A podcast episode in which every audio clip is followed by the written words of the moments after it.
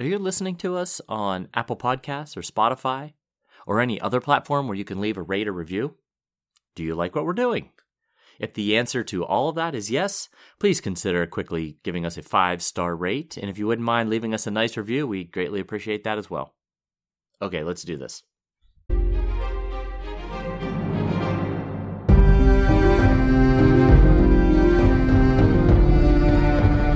Hello, welcome to the Ghosts of Harrenhal. My name's Simon. And I'm McKelly. Thank you for joining us for episode 69 of our chapter by chapter book review of A Song of Ice and Fire by George Martin. Today we'll be discussing chapter 68 of A Game of Thrones. That's Daenerys 9. As always, we're going to chat about the chapter, and we're going to try not to spoil any future plot points for you. And hopefully, we're going to provide you some entertainment along the way. We'll do the usual. We'll summarise what's happened, discuss our thoughts on it, provide some useful background, compare it to the TV show. If we can think of anything, indulge in a little pedantry, Yeah. and cover some reader mail. Be sure to check out the show notes. They give you a bit of extra information, which will be useful if you're not reading along. How are you, sir? I'm doing all right. How about you? Good, not too bad. All right. That's good. Oh, Carson was not COVID positive. Good, good, good. I just. I, I just happened to listen to last week's, and so I knew I had to sort of respond to that because people might be worried about her. Right. And so I have now got to sleep in the new bed. It's very nice. Very nice. All right. Comfy, cozy. Mhm. The- Does the uh, dog take up the, the prime real estate? Oh yeah, the dogs like the bed. It's not good. yeah, I can imagine. So, uh, so what have you got for me? There's there's words here that have got me all excited. uh, I I don't know what to think. Um, no, we got a lot. To, oh, this chapter's got a lot, so don't have a whole lot of time to chat. But there was one funny story I wanted to relay to you. So we got a we got an email from a friend of the pod, Steve in New Jersey. We communicate with him from uh, time to time, and he sent you, in a he sent us an email earlier this week that that uh, said uh, we made his day when I. Uh, referred to matter of factly referred to Ned Stark as Sean Bean? a heads a heads up guy. Oh, a heads up guy. and uh so I was sitting in Molly's bedroom uh when I was reading this because she was trying to show me some stuff on Amazon she wanted to get a friend for a uh secret Santa exchange that they're doing. And so I was laughing to myself and she's like, "What are you laughing at?" And I told her I was like, "You know, we just got this email from a a listener uh, of ours and I, I told her what it said and she goes, "It still surprises me that people want to listen to you." I was like, oh man. She didn't even See, turn around. Steve has Didn't break stride at all. Steve has gone up in my estimation, and Molly's gone down. That's right. You recall during that 50th episode special, she said she was our number one fan. I have a hunch she might have been lying. All right, you're you're right. We are we are we have a long one today, so let's get down to business. Quick recap of what Dany was up to last time we saw her. Last time we saw Dany, she was worrying over Khal Drogo's declining health after he removed the newly enslaved Mirri Maz Duur's poultice a little bit early. To be fair, A little bit? Yep. he eventually was unable to ride and fell off his horse. So Jorah suggested that they flee before the Khal died and the Khalasar tore itself apart in the power vacuum. Instead, Dany called upon Mirri Maz Duur once again. This time she used blood magic to keep the Khal from dying, but at the cost of a life for a life. When the Khal's blood riders discovered what was up, a fight broke out, leaving the blood riders dead, Jorah wounded. Afterward, Dany appeared to have gone into labour, and Jorah carried her into the tent, where Mirri specifically told Dany no living creature should go. What, McKelly, why don't we give him the summary? Okay. So Dany's dreaming, and in her dream, it, it consists of a so a bunch of small vignettes. The first one is her with Drogo in a Dothraki sea. Then her with Viserys shouting at her. Then she sees her son Rhaego as an adult, but he bursts into flames as he reaches out for her. The whole time she's walking down a stone corridor trying to reach a red door at the end. Spectral kings urge her to go faster. She sprouts wings and flies, terrorizing everything in her path. She goes through the red door and finds her brother Rhaegar in his armor. Only when she lifts his visor, it's her own face looking back at her. Dany wakes, but soon loses consciousness again. The next time she wakes, she asks to hold a dragon egg. before Mirri Maz Duur gives her a sleeping potion. The third time she wakes, she feels sore but strong. The dragon egg she's holding is oddly hot to the touch, and she feels something stretch and twist inside it. She asks her handmaids to bring Ser Jorah and Mirri Maz Duur, Khal Drogo, and her son Rhaego. Two of the maids find excuses to leave in a hurry, but Jhiqui isn't so lucky.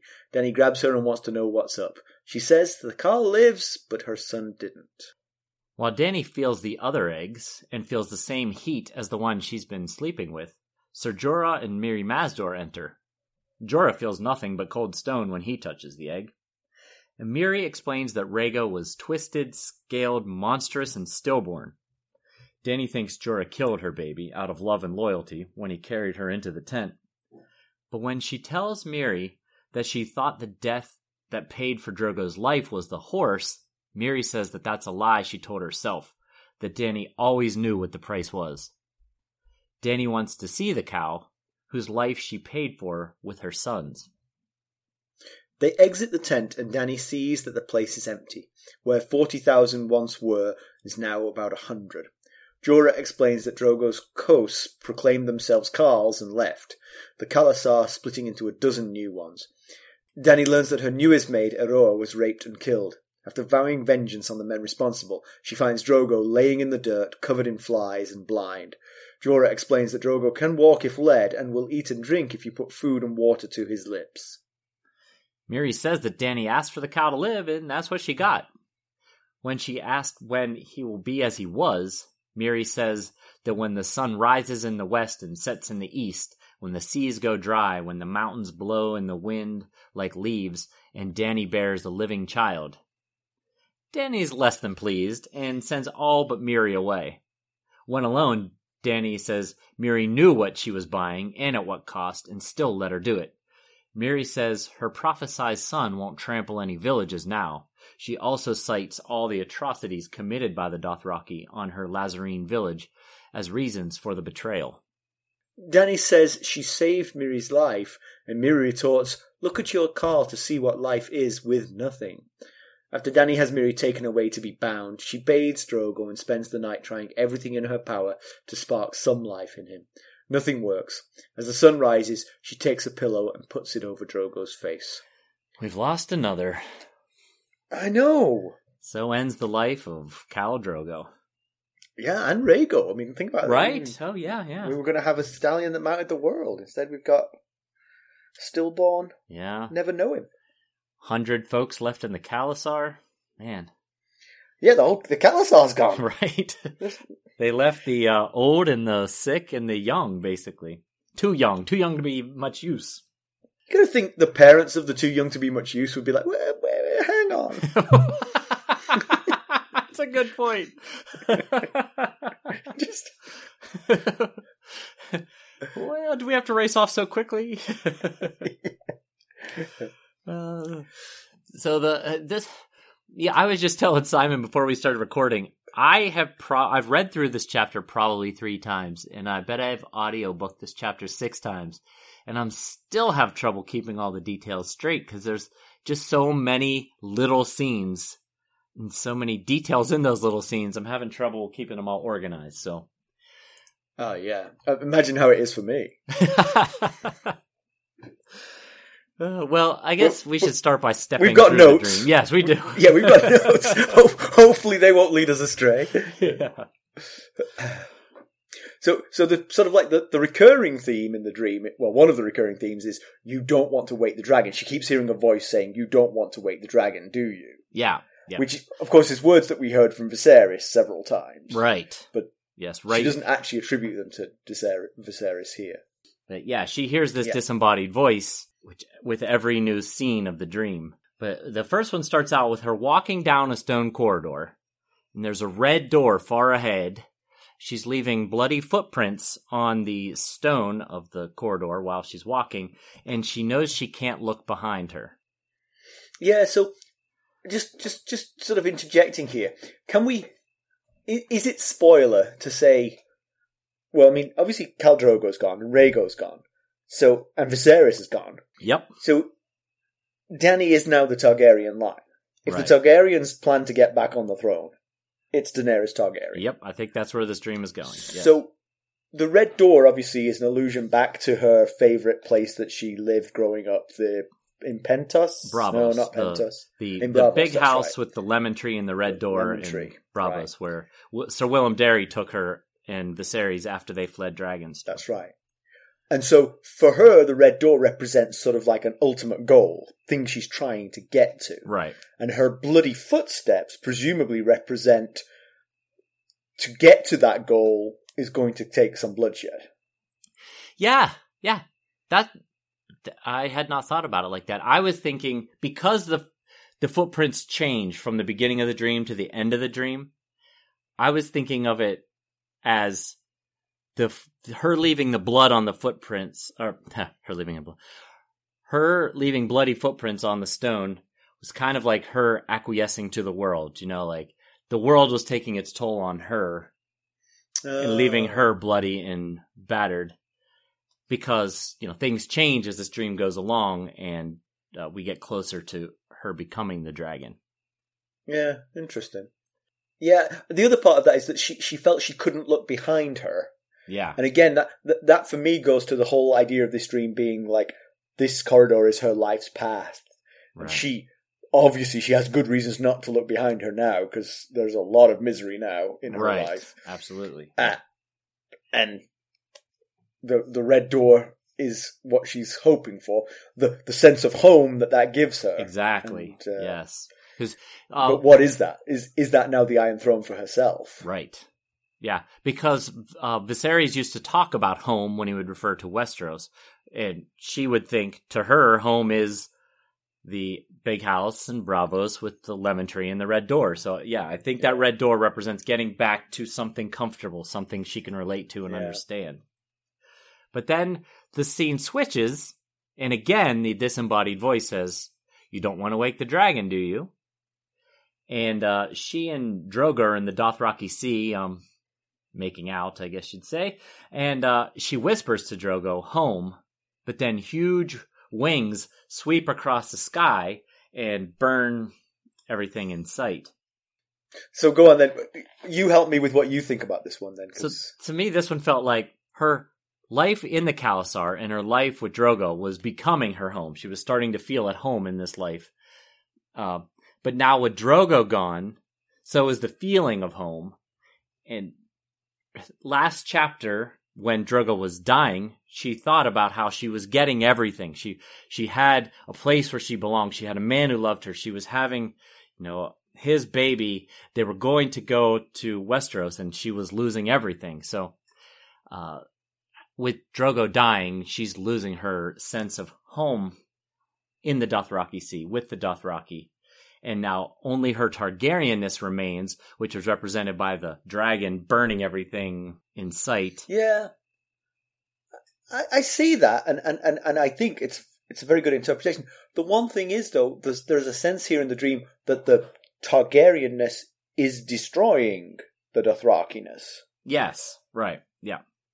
which is not really what's happened, I don't think. I mean, she might now become, you know, true Targaryen because of what's befallen her, but I don't really feel like it was her being a Targaryen that led to the downfall of Khal Drogo. Yeah, yeah, no, you're right. I don't think it is. Uh, uh, I think, I think it's just symbolizing the only thing she has left is her Targaryenness. Right. So Mirri Maz Duur said you always knew what deal you were making. You knew you were going to lose your son to keep the Khal, Right. but you chose it anyway. And so that does perhaps hint at Dany was Dany's Targaryenness came through. Well, obviously some of that is just love for Khal Drogo, but maybe she was willing to sacrifice the future for herself. You know what I mean? Sure. Yeah, she was willing to give up uh, Rhaego for the benefit of having the her, the Khal still with her. Yeah. Yeah. Now the the the fact that we still have the full sentence, you don't want to wake the dragon, do you? To me felt like at this point in her life, she still just wanted to be Drogo's wife and the mom, the Yeah. mother of the stallion who mounts the world. Let them seek the glory. she still doesn't want to wake the dragon. She doesn't want to be the dragon. Right, because because as this gets repeated, it gets shortened, Exactly. and more and more words are dropped from it. Right, I see what you're saying. Yeah, Because the next Yeah. thing we get is the next scene, which is it. The disembodied voice now shortens it to "Don't want to wake the dragon, do you?" Which is only shortening by the word "you," but it is getting shorter. And we see Jorah sitting around a fire, saying Rhaegar was the last dragon, and there are stone eggs smoldering in the coals of that fire.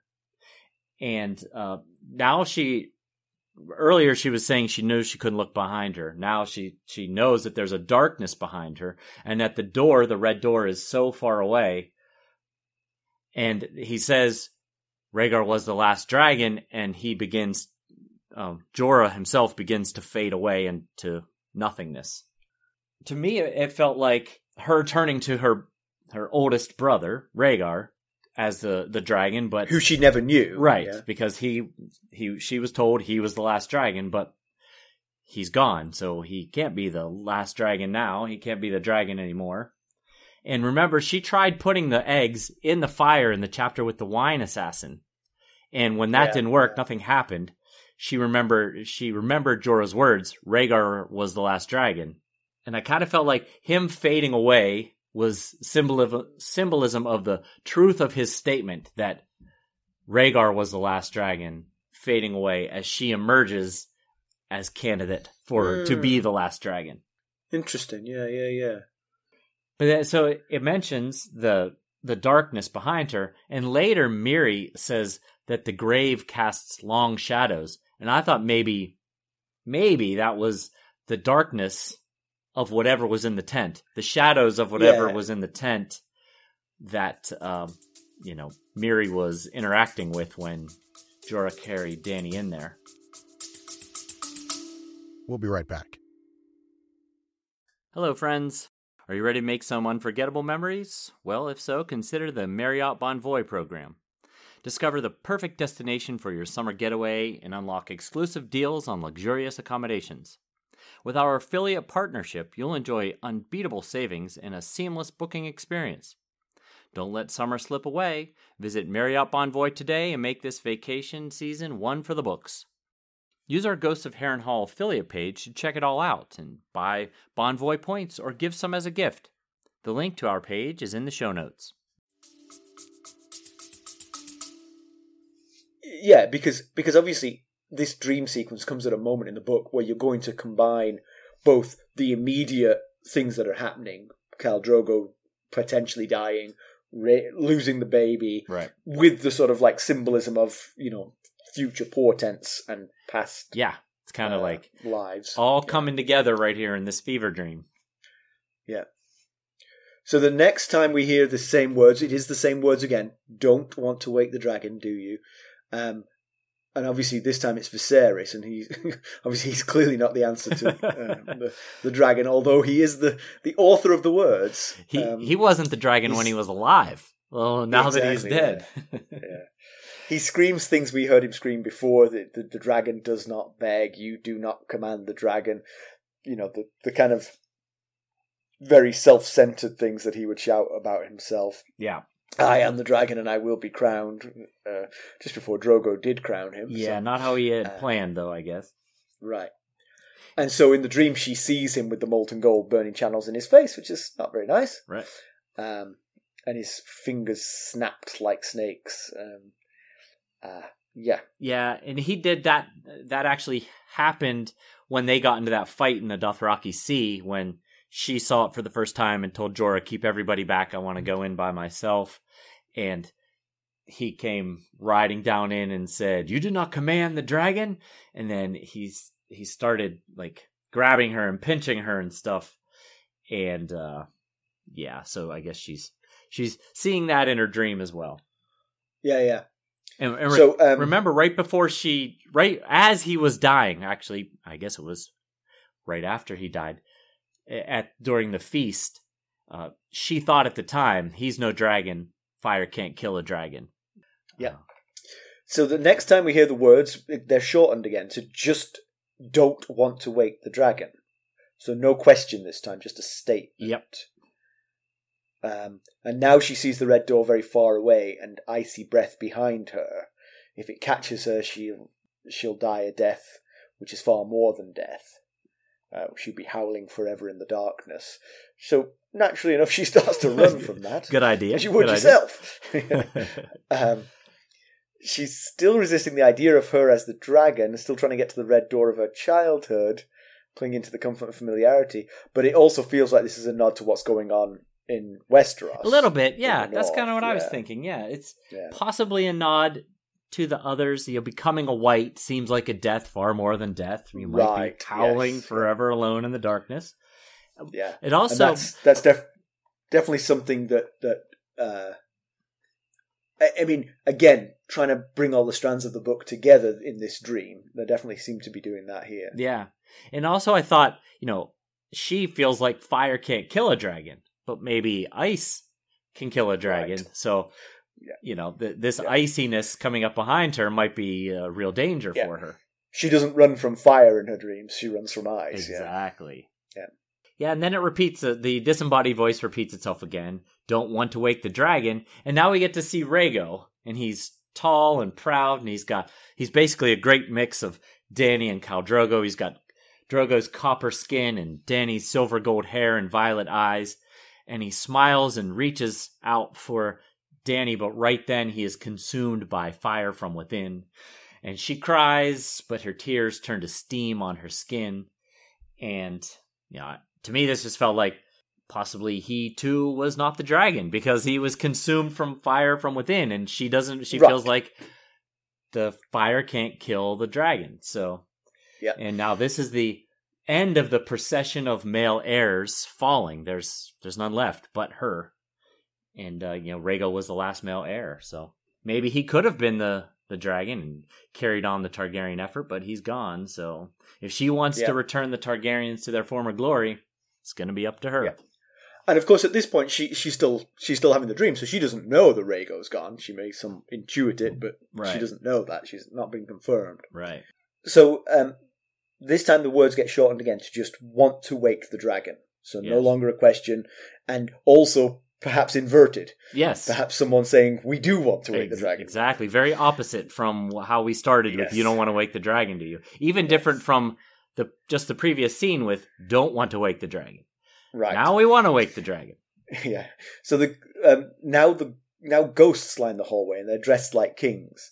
They hold swords of pale fire.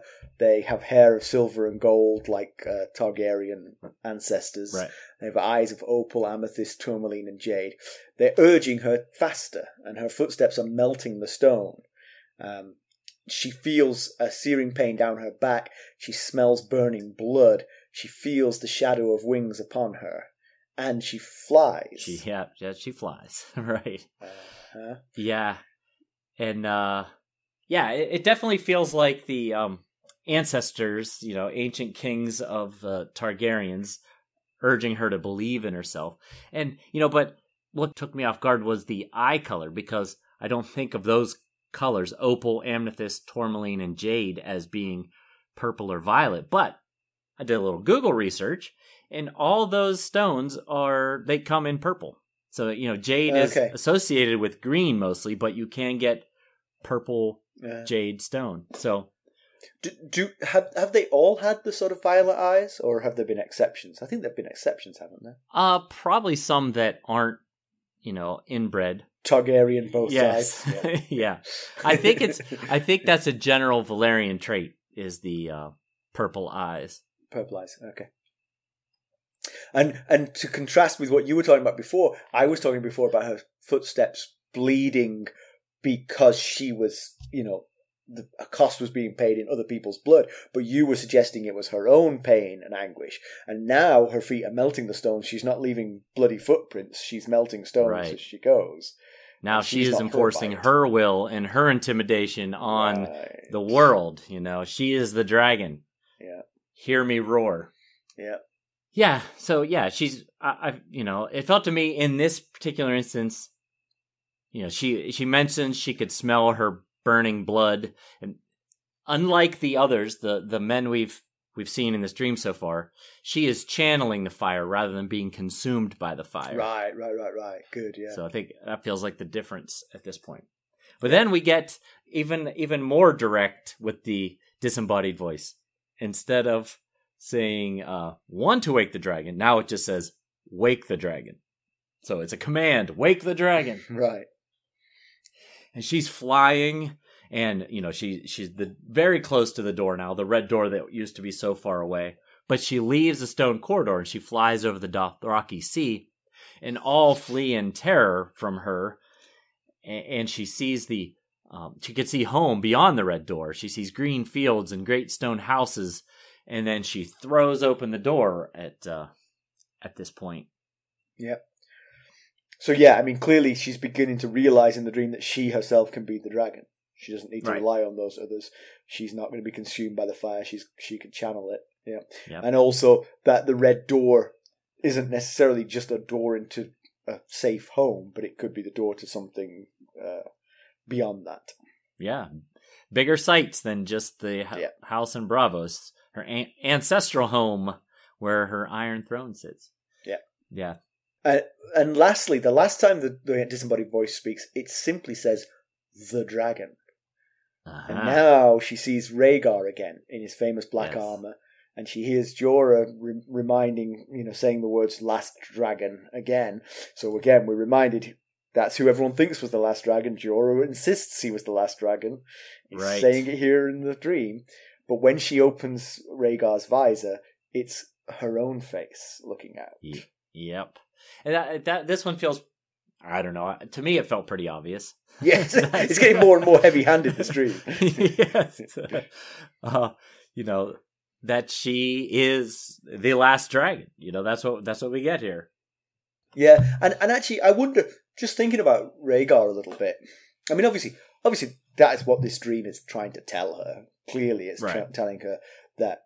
And I, the contrast, the contrast with Rhaegar is quite interesting because he threw away the throne because of his love of Lyanna Stark. Right.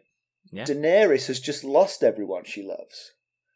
And that's opened the door to Ah. her taking the throne back. So it's kind of like a Yeah. Yeah. sort of coming full circle. Right. Yeah. I Just- like that. It's. I think that yeah, the dream is showing her that she will rise where Viser- Viserys fell. She has much better leadership leadership abilities than uh, Viserys do- did, and you know maybe she can do this thing. Maybe she can uh, lead an army to Westeros and take back the Iron Throne. Well, we've flown high with this new dragon, but then she wakes up in a tent. Yeah.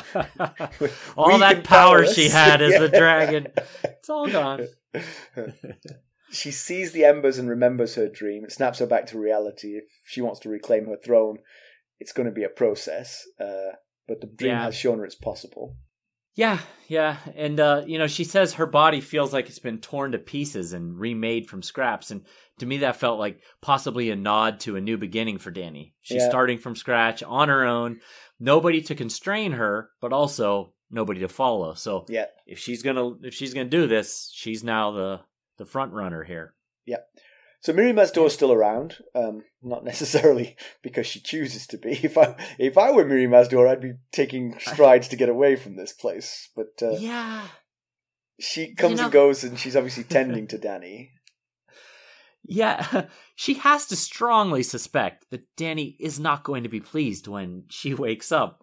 So I was thinking uh, in this scene, like, because she, Dany kind of comes and goes from consciousness. There's a few little scenes of Dany coming and going, and it, it feels like Mirri Maz Duur is tending to her. You know, she's like, "What do you need, Khaleesi? What, what, what do you want?" And like giving her potions and stuff to help her sleep. And and I thought, why not just poison her and finish her off? I mean, no one's going to be able to tell if she if she died due to poison. Why is she nursing her back to health?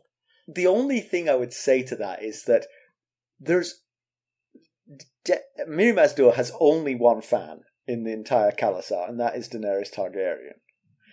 At- Now, at the likely- point where Likely, she's lost that fan but she certainly hasn't gained any new ones. So you might as well try and nurse the fan back to health.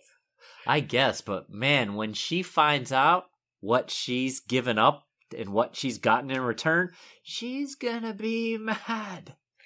So I, I was thinking, like, maybe it was like to finish what she started and see the Khaleesi who so foolishly trusted her witness how badly things ended up for her and her people. Oh, You know? yeah. I, I, I definitely think there's a bit of that. It's kind of like, you know, I, I got my revenge, and I just want you to know that I know. Right. and then I stuck around to see the look on your face when I got my revenge. know? Exactly. That's kind of like I was thinking, what else could it be but that? I mean, yeah, I'm sure if she could have gotten away, she would probably leave, and I doubt she's got that ability. Yeah. But she could, like, just finish Dany off here. Yeah, yeah. You know, And then serve up a big back to feast to, everyone with a bit more of the same. right. Why don't you all have some of this? Yeah. So Dany again feels the eggs as hot, twisting, stretching. Jorah touches them; they're cold and scaly. Um, Yeah. So again, Yeah. D- Dany's connected to the eggs in some way, and they to her. But are they actually alive, or is it just all part of her dream? Yeah, she did just wake from a fever dream where she dreamt about fire and dragons and stuff. So you know, could just be some uh, leftover Yeah. effect from that. But I don't know. We'll see. I guess. Dany wants to know about Rhaego. Uh, Jorah is hesitant to tell her. Mirri Maz Duur, in for a penny, in for a pound, I guess tells so. her that Rhaego was scaly with a stubbed tail, leathery bat-like wings, and full of grave worms and the stink of corruption. He'd been dead for years. Yeah, it was that part that Jorah says the women said that he was and couldn't finish the sentence, couldn't say what the women said that Rhaego was. So it sounds like more than just Mirri Maz Duur saw what Rhaego was. Right, But yeah. the dead for years thing made me feel like maybe it was not this whole thing wasn't literal that he just was born dead but because But I think of there's- I, I think that the blood magic caused something more than just the baby to die. yeah You know, that's yeah. that's what I think has happened here. That that sort of like all the death that was being channeled out of Khal Drogo went into him, and so he he didn't just die. It was. Oh, by the way, my, my cousin had a baby. Um, oh well congratulations congratulations, Louise. Welcome, baby Lily. No, no leathery bat wings. oh good that's great I've seen pictures. Looks great. We'll be right back. This episode is sponsored by Audible. To get a free audiobook, or two if you're an Amazon Prime member, go to our exclusive URL, audibletrial.com slash ghosts Harrenhal. You can find the link in our show notes. Yeah, so Dany says back to that, to Mirri Maz Duur, uh, that he was alive and strong in the in her womb moments before when Jer- Jorah carried her into the tent, and Mirri Maz Duur doubles down and says that may be what it may be, but I'm telling you, he looked like I just described when I birthed him myself. So it, it seems pretty literal. Yeah, Yeah. yeah, yeah. it's the dead for years thing that I don't quite get what she meant by that. I guess it like the baby looked like it was decomposed already. Right. Yeah. Yeah. So, um, so what did Mary, M- Mirri Maz Duur intend? Uh, so Dany Yeah. has thought uh, more than once that Jorah killed Rhaego by taking her into the tent, and I think that's true. Yes, he definitely did. I agree. Yeah. So uh, what boils down to to me then is like what did Mirri Maz Duur intend in what was happy accident for her? right. Yeah. You know, like could, Mirri Maz Duur said death was in the tent, and Jorah says it was only shadows. And uh, Mirri, this is where Mirri Maz Duur says the grave casts long shadows, and you know it definitely feels like when Jorah carried Dany in there, it, it led to uh, Rhaego dying. I mean that seems pretty legit. Yeah. No, I know where you're going with this. Fact, but this could almost be pedantry because, because absolutely, Mirri Maz Duur told her to stay out of the tent. Jorah brought her into the tent. Mirri Maz Duur says, You knew which life was paying for which life. You always knew Right. it was a lie you were telling yourself. So then, what was Mirri Maz Duur's plan? What's just random? Right. Yeah, I mean, Exactly. Like, so she knew that the life paying for the life was Rhaego's life for Khal Drogo's life. So I, but Was it maybe just like- maybe as a sorceress, she knew Dany was headed back into the tent no matter what. That that was an inevitability of it.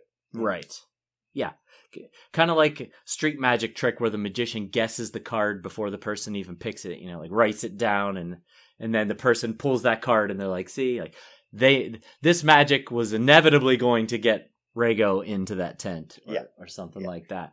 Because later, after seeing Drogo and Dany and Mirri Maz Duur are having it out, Dany says, "You knew what I was paying for, and you let me do it. You murdered my child." And Mirri Maz Duur, she doesn't deny it. She says, "The stallion amounts of world won't will burn no cities now, will trample no nations now." So, you know, it's it certainly feels like she fully expected Yeah. that this it was the feels like. Sejora was a hapless patsy in this whole thing. He was yes. just fulfilling exactly what was already preordained. And Dany multiple times says that the darkness in the tent had affected Jorah as well. And she also uh, says that Jorah knows that it was him that killed her baby, that fed her baby to the darkness. And she says she could tell by his gray face, his hollow eyes, and his limp. And I was like, eh, the limp might be attributed to Qotho's uh, arakh that, that Yeah. dug into his hip bone. I'm pretty sure that might have something to do with the limp. So multiple times, Dan- Dany thinks, "If I look back, I am lost." And you know, I mean, yeah, this is one of those things where you could you could lose yourself in thinking about the decisions you've made and what they've led to. And Yeah. you do the very British thing and just package that away and ignore it and move on with your life. That's, right yeah she she has to stay strong if she if she thinks about what she's lost and you know her role in all this right. she will crumble into a ball of Yeah. just tears and, and, and, emotion and I think it's the role that's the, the the hardest part. You can think about what you've lost and be sad and move on, but your role in it is the bit that's going to always tear Right. you apart. Yeah and she mentions that she when Jhiqui tells her that Rhaego didn't survive she thinks to herself, I knew this. I always knew this. I knew this since the dream. And she remembers having in the dream. And she thinks, I should weep for him, but I can't. I did all my weeping in my dream. And, it, you know, it all turned to steam. I've had it all burnt out of me. So Hmm. all her emotions have been burnt out of her at this In point, the I guess. dream. Interesting. Yeah. So she discovers that khalasar's gone. Only a hundred remain: the sick, the old, the children of parents who didn't really care about them. Um, Apparently. Jo- Jorah explains that the Kals, the khalasar split into a dozen new khalasars. Um, exactly what he said was going to happen. The only the only difference is that they're still alive. He didn't expect Right. that to happen. Yeah. yeah, yeah. Uh, Dany got lucky here that Rhaego died, perhaps because uh, that Right. was kind of the one thing that was her death sentence.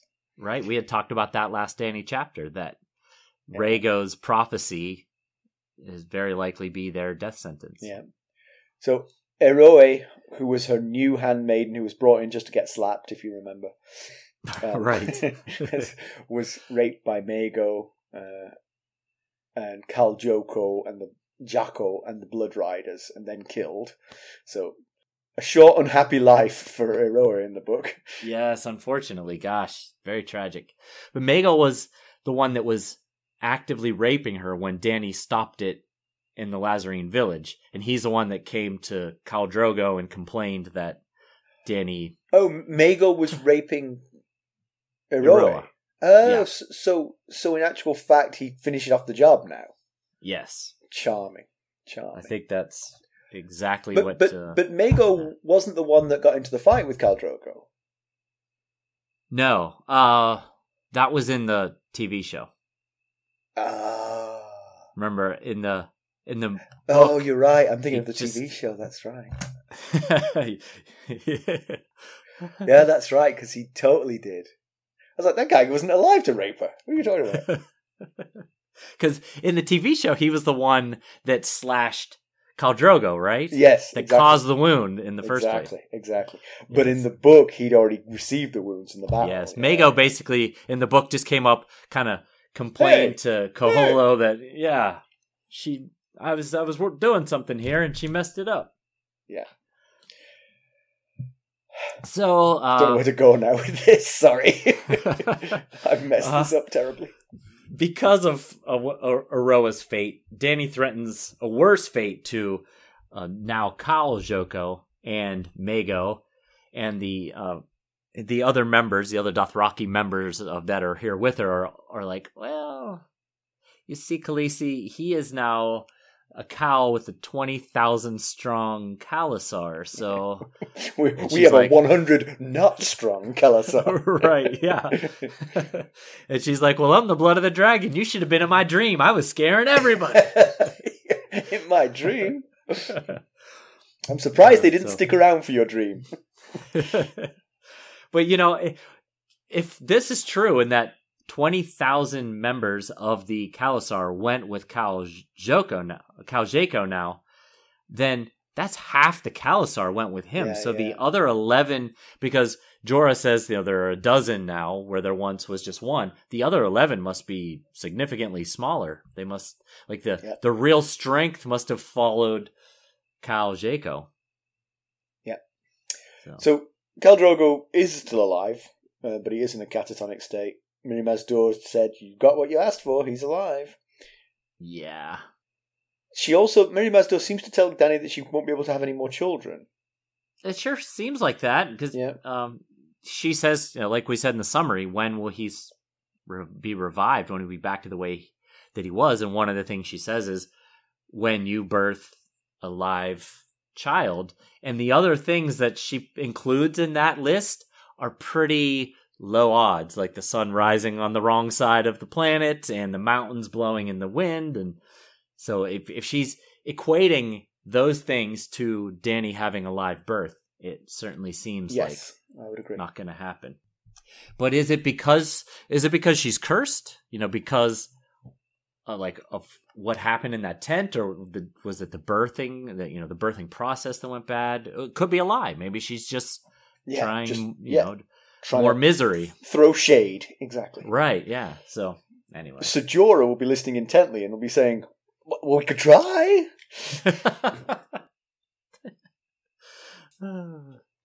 Um, so Dany's obviously this is the bit where Dany says, "You knew what I was buying and what the cost was, and you didn't stop me.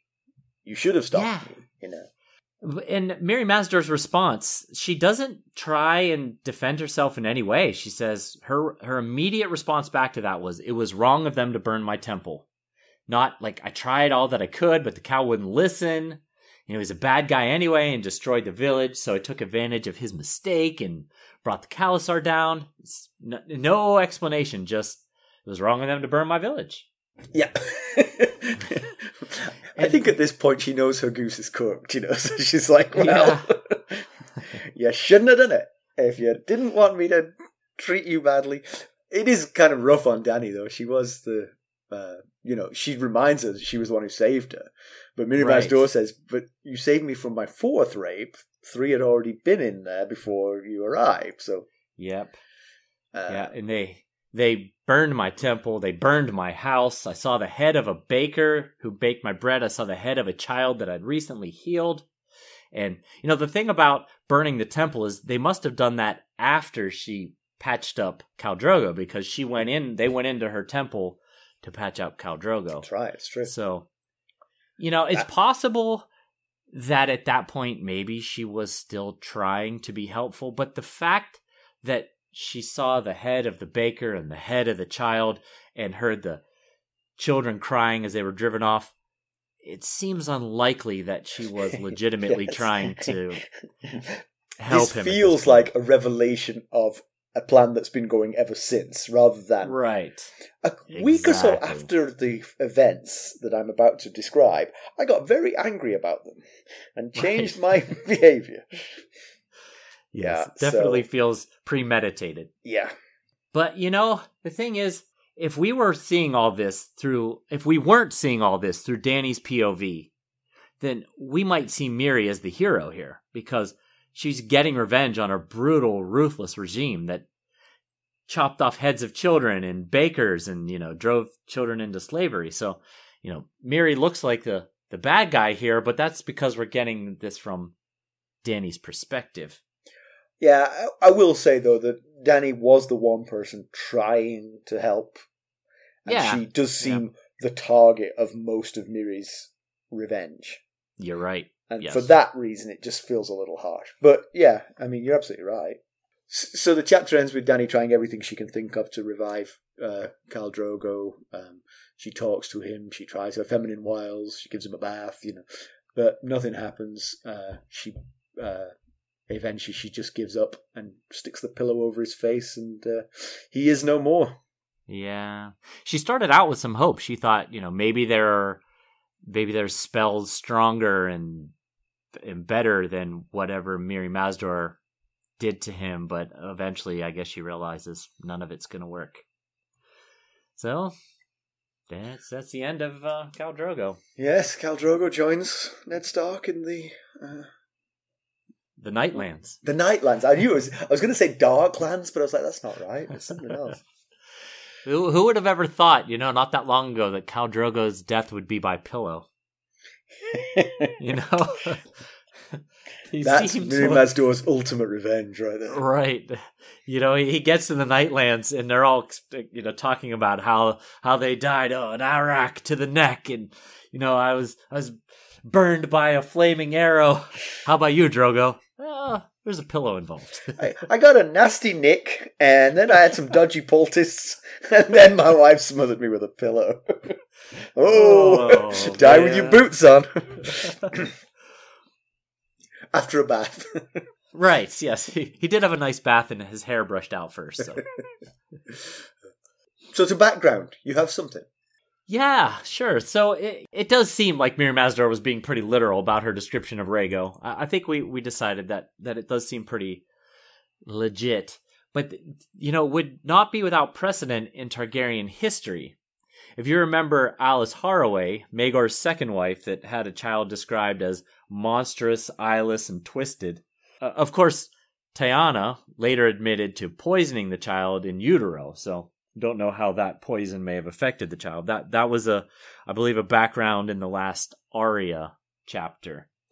And then we get to uh, Rhaenyra Targaryen. She was the only child and heir to King Viserys the First Targaryen, and she featured heavily in the Dance of the Dragons, that which is the bloody Targaryen civil war that pitted her against her younger half brother Aegon II for the Iron Throne. Now, she married her uncle, Prince Daemon Targaryen. It was her second marriage.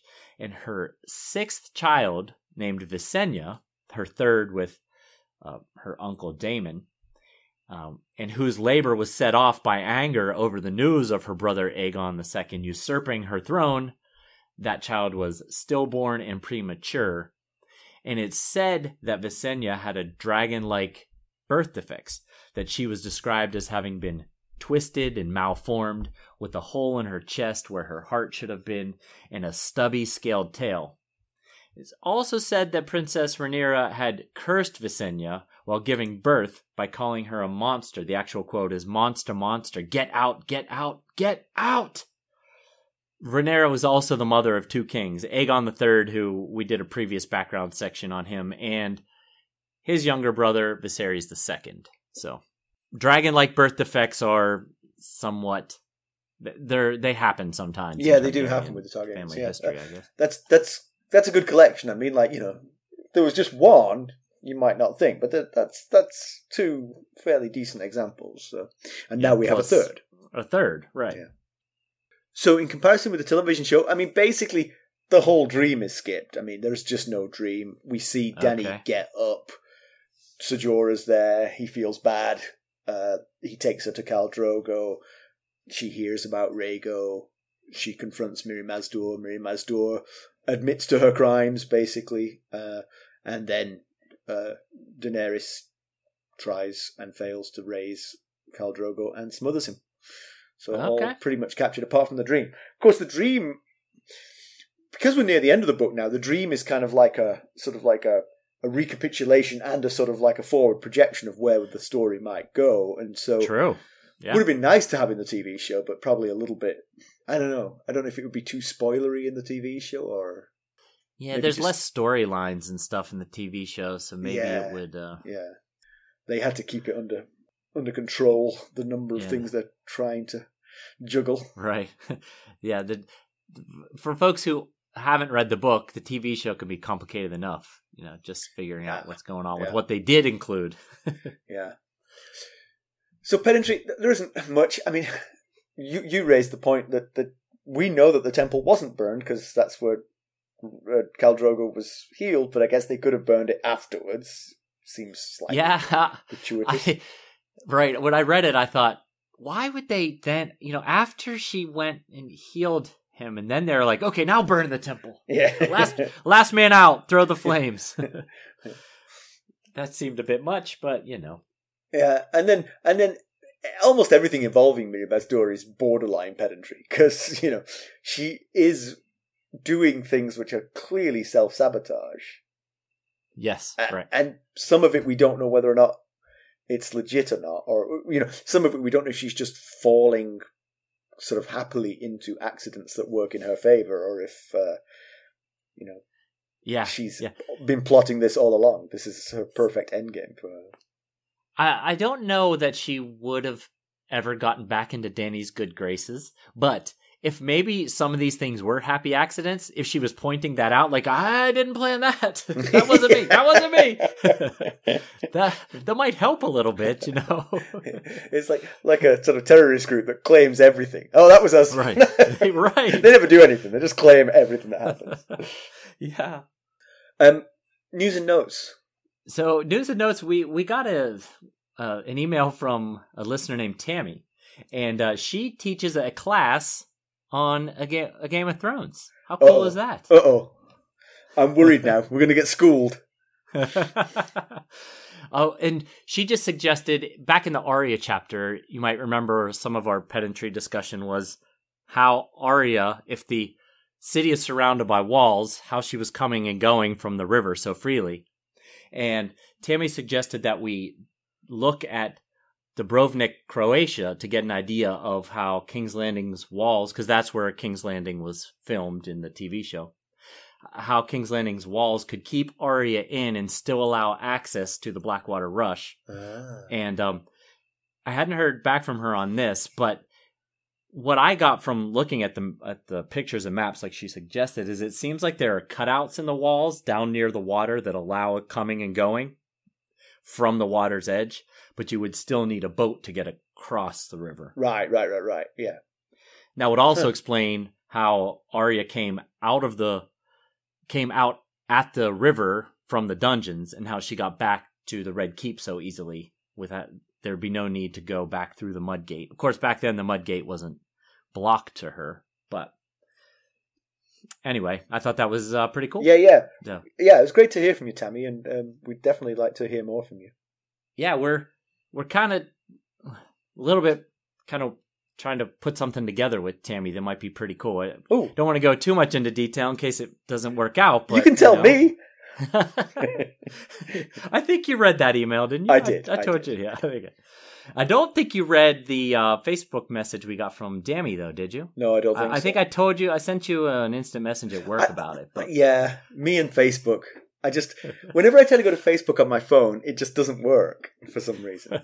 And then I take my phone to Carson like I'm eighty, and she sort of like enters a few things, and then Facebook works for like the next two days, and then it stops working again. I have to go back to it, and I, I, I feel so old and pathetic.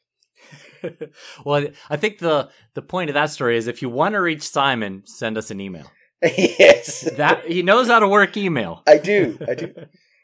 well, Dammy uh, sent us a, a Facebook message, and he enjoyed our 50th anniversary episode. He said he really liked our questions, and he said that he listens while he's doing chores, and it really uh, sorry, McKelly. Sorry to by. interrupt. Just sorry to interrupt. What was our fiftieth episode?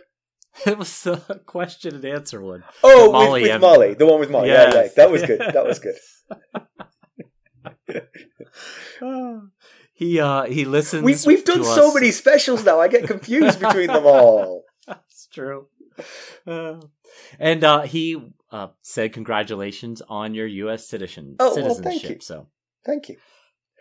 yes. So yeah, I, I because of Carson self isolating, I had to do all the Thanksgiving cooking on my own. Oh wow, your your first Thanksgiving as a citizen, and you got stuck doing all the work. Oh no! But he went well. like, I'm, can I give this citizenship back? This is what I what I signed up for. as I, as I told her, I said I like to have the Thanksgiving cooking on my plate literally, right. not so much metaphorically. Uh, well, thank you, Demi. I appreciate that. All right, let's conclude. So, um, did Mirri Maz Duur plan this all along? I- I'm thinking she did. Yeah, it More and certainly more. feels like it. I've read, you know, I've read online discussions where people argue that she didn't plan it, but it certainly to me feels like she did plan this. Yeah, she says Dany knew the price ahead of time, but she didn't control Jorah bringing uh, the baby into the tent. But I mean, you have to think that that that the price was going to get paid one way or another. Yeah. You know, even even if Qotho hadn't shown up and the whole fight hadn't broken out, and you know, Dany went into labor and some midwife, D- Dothraki midwife, birth uh, was was started the birthing process. Things were going to go wrong some way or another. Yeah. She did seem to try to heal Drogo, at least to me. I'm not a medical man. right. But then the vitriol she just spewed about the Dothraki and her lack of remorse suggests that she was never really trying to help. No, and when confronted, she gave absolutely no rationale as to why. No, ex- no attempt to explain how things may have gone wrong. She, she just like, yeah, well, I did it because, uh, you guys are jerks, basically. Yeah. You guys are bullies of the Dothraki Sea, and I don't want to take it anymore. and, and her taking care of Dany whilst uh, in her fever um, was tempered somewhat by what she then said to her when she woke up, which was like right? taking great delight in having ruined your life while you were asleep. exactly. It goes back to my whole thing. Like, what was she? Why not just finish her off? She's in a very weakened state. Just like you could have easily finished her off, but it does feel like she wanted to rub it in Dany's face. Yeah.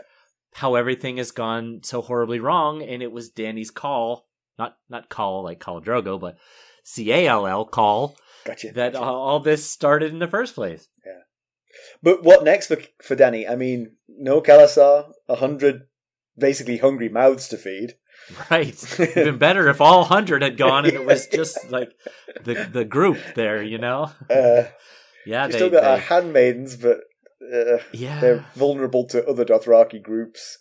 They're in the middle you know, one thing- One thing I wondered about is, uh, I think it's Jhaqo says, you know, like they all left, everybody left. We we were too few to stop them. Uh, the only folks that remained were us that swore, which you know, to me means swore to protect Dany. And I wonder if Drogo had died before the last khalasar rode out, if they would have been like, "Oh wait, wait, wait, wait, wait, wait for me." because that you know the, it sounds like they're saying we swore a vow to protect you to the call and so we stayed with you yeah. but if the call died then you know Mm. they could have uh you know that that vow might have been broken so it felt to me like they were staying with dany not so much because of their love for dany but because they took a vow to the cow Yeah. Yeah. So can Dany be the last be the last dragon? Oh well, I mean, not necessarily the last dragon, but the the next dragon. right Uh, the, the current only dragon current only dragon, exactly. Yeah. Um, it's going to take something though to get her to uh, to the Iron Throne now, because she lost the forty thousand Dothraki screamers who would have made that a lot easier. Yeah, it's a long way from uh, Yeah. that particular uh, achievement at the moment. Yeah, I, I mean, easier to get across on your own. Right? Yeah, yeah. Just You don't need as many Yeah. boats now, but right. One one should do it. yeah, succeeding when you get there has become a lot more difficult. Right. But she, will she turn herself into the Dosh? I mean, I'm guessing no. I'm Let's guessing, see. I'm guessing when she sort of weighs up the pros and cons of all that's gone on here, she'll be like, "Well, at least I'm not being dragged up to the Khalid." I wonder if the the her her Kos that is you know with her right now will insist like, hey, hey, hey, hey, we're still Dothraki, and the rules state that the Khaleesi has to go to the Dosh khaleen. So, Yeah. But then, but what then, what is what what what's in it for them? I mean, oh yeah, yeah, because then I guess you're in you're in Vaes Dothrak, and maybe maybe you tout yourself to other uh, right, yeah. Catch on with new in Because it seems like- yeah, If if you don't, then you end up being the slave. You know, like yeah, yeah. because when they it seems like when they take over another when they destroy another Khalasar, they take their people as slaves Right. instead of as That's a good point. Actually, members of the that that is a good reason for the cast to take her to Vaes Dothrak. I would say because you fulfill that part. You might even have sort of like it might even be a sort of passport across the Dothraki Sea because you might say, "Whoa, whoa, whoa, we're taking her to the Dosh right. Yeah, know, like don't flashing your badge, like a Right, exactly. and then when you get there, you're like, well, no, we're free. Let's see. Whilst nobody can fight with us, let's see if anybody's interested in our. Yeah, Yeah. exactly. All right. Well, as always, you can reach us at ghost.harrenhal at gmail.com. You can follow us on Twitter at ghostharrenhal. We're on Facebook, Instagram, and YouTube. And if you could leave us a review, especially one with lots of stars, um, that would the be better. Most welcome. Be very Yes, happy with that. Okay. Very much thanks for listening. Yes, thank you. Bye. Bye.